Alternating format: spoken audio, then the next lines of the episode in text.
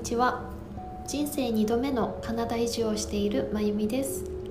このラジオでは大人の自己分析を軸にカナダでの社会人留学や海外就職の経験カナダ生活で気づいたことについてお届けします。え皆さんこんにちは。え実は昨日ポッドキャストの配信を忘れてしまいました。本当にごめんなさい。はいちょっと気を取り直して今日からまた9月の1ヶ月間ですね毎日頑張って配信していきたいなと思いますのでよろしくお願いします。で今日のトピックなんですけれども今日のトピックは今年の夏が人生で一番楽しい夏だった理由についてお話ししたいと思います。そうですね。2022年の夏がもうすぐ終わりますね。で振り返ってみると今年の夏は私にとって人生で本当に一番楽しい夏だったなというふうに感じます。でなんでそういうふうに感じたのかなっていう理由をちょっと整理してみたので皆さんに共有できたらなと思います。で理由は大きく4つあるんですけれどもまず1つ目なんですけれども1つ目は身近な幸せを噛みしめながら、まあ、幸せだなと感じることができたということですで今までの私は夏になると例えば、ま、どこかあの海外旅行に行ったりとかそういうこう外にあるものに対してすごくこう幸せだな楽しいなっていうふうに感じていたんですけれどもやっぱりそういうふうに海外旅行にたくさん行くっていうのは現実的に難しいじゃないですか、まあ、特に今コロナの影響もあるので。で今年の夏は、まあ、海外旅行ではなくて、まあ、カナダの方にずっと行ってそうで例えばまあ私の好きな近所のあの自然が豊かなエリアとかちょっとおしゃれなエリアに遊びに行ったり。あとは、まあ、ちょっと車で1時間ぐらいドライブをして遠出をしてあの自然に囲まれてリラックスしたりとかそうですね。あとは家の近くにある公園でピクニックをしたりとか。そうですねあと、まあ、カナダのあの私が住んでるエリアの近くで行われている夏のイベントに行ったりですね、まあ、そういうふうに、まあ、外でアクティブに活動しつつも家の中で、まあ、料理を作ったり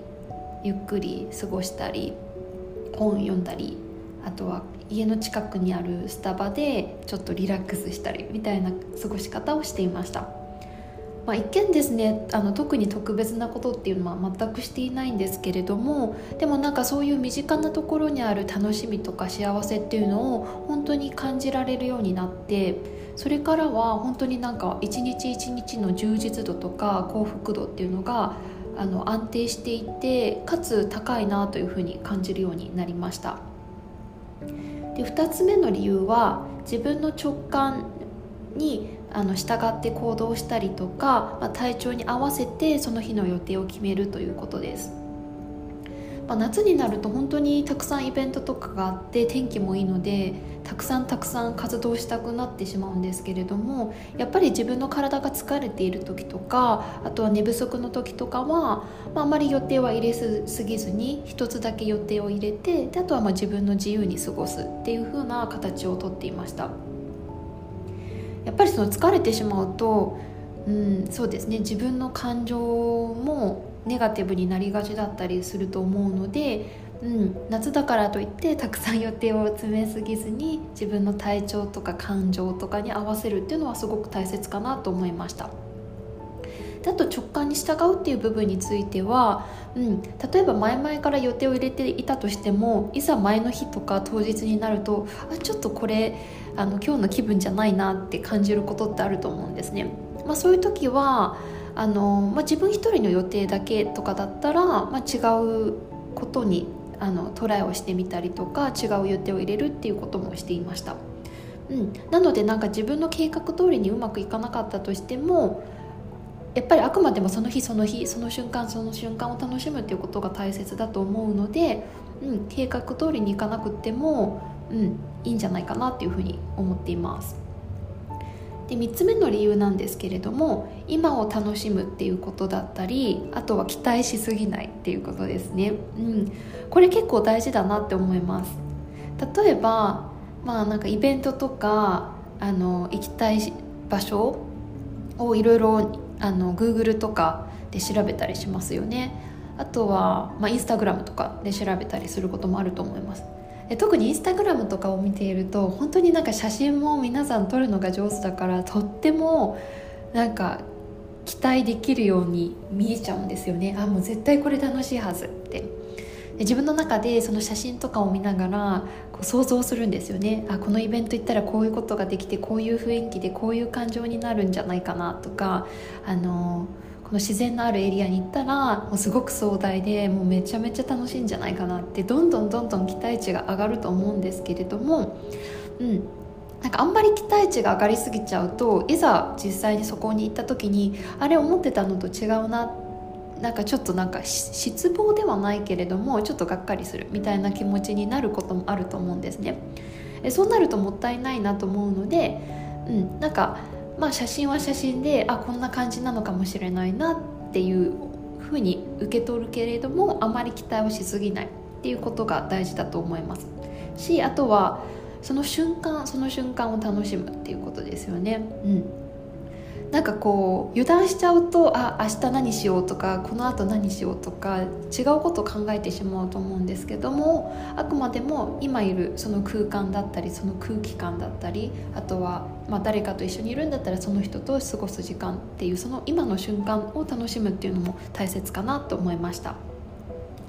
で最後4つ目なんですけれども4つ目は自分一人の時間を大切にしたりあとは大切な人と過ごす時間を大切にするっていうことですね、まあ、つまり自分個人の時間と誰かと過ごす時間のバランスを取るっていう感じです。うん。まあ、夏になると本当にカナダの場合は夏のイベントってたくさんありますしで本当に長い時だと夜の9時9時半ぐらいまであの日が沈まないあの期間っていうのもあるのでそういう時って誰かと一緒に過ごしてあのなて言うんですかねこうたくさんエネルギーを放出したくなると思うんですね、まあ、イベントに行ったりパティオでご飯食べたりとか、うんうん、そういう人と交流する時間っていうのもすごく大事だと思うんですけども一方でこう自分一人でこうリラックスしたりとか自分のことについてこう考えたりとか何だったらもう何にも考えない時間 を作ったりとかそういう個人の時間もあの意図的に作っていくっていうのもすごく大切なんじゃないかなと思います。やっぱりこう人と関わってる時間ってたくさんエネルギーが出ているしあとは相手のエネルギーも受け止めてたりするので本当になんかもうエネルギーの交換状態なんですよね。でそういうのもすごく大事だと思うんですけどやっぱり自分個人で一人で過ごす時間でこうなんかそのエネルギーを沈めてまた次誰かと会う時にたくさんエネルギーを放出するみたいな感じでバランスを取るとすごく時間の何て言うんですかね密度というか充実具合っていうのが変わってくるんじゃないかなと思いました。はいということで今年の夏ですね私の中で人生の中で一番楽しい夏だった理由についてお届けしました。まあ、今日お話ししたことは私の価値観に基づく考え方なので、まあ、聞いてくださってる方にとってはもしかしたらあのここはちょっと違うかもなとかここは共感できるなっていう部分があるかもしれないんですけれども、うん、なんか一つのあの考え方として聞いていただいたら嬉しいです。はいそれでは今日のラジオは以上になります。それではまた。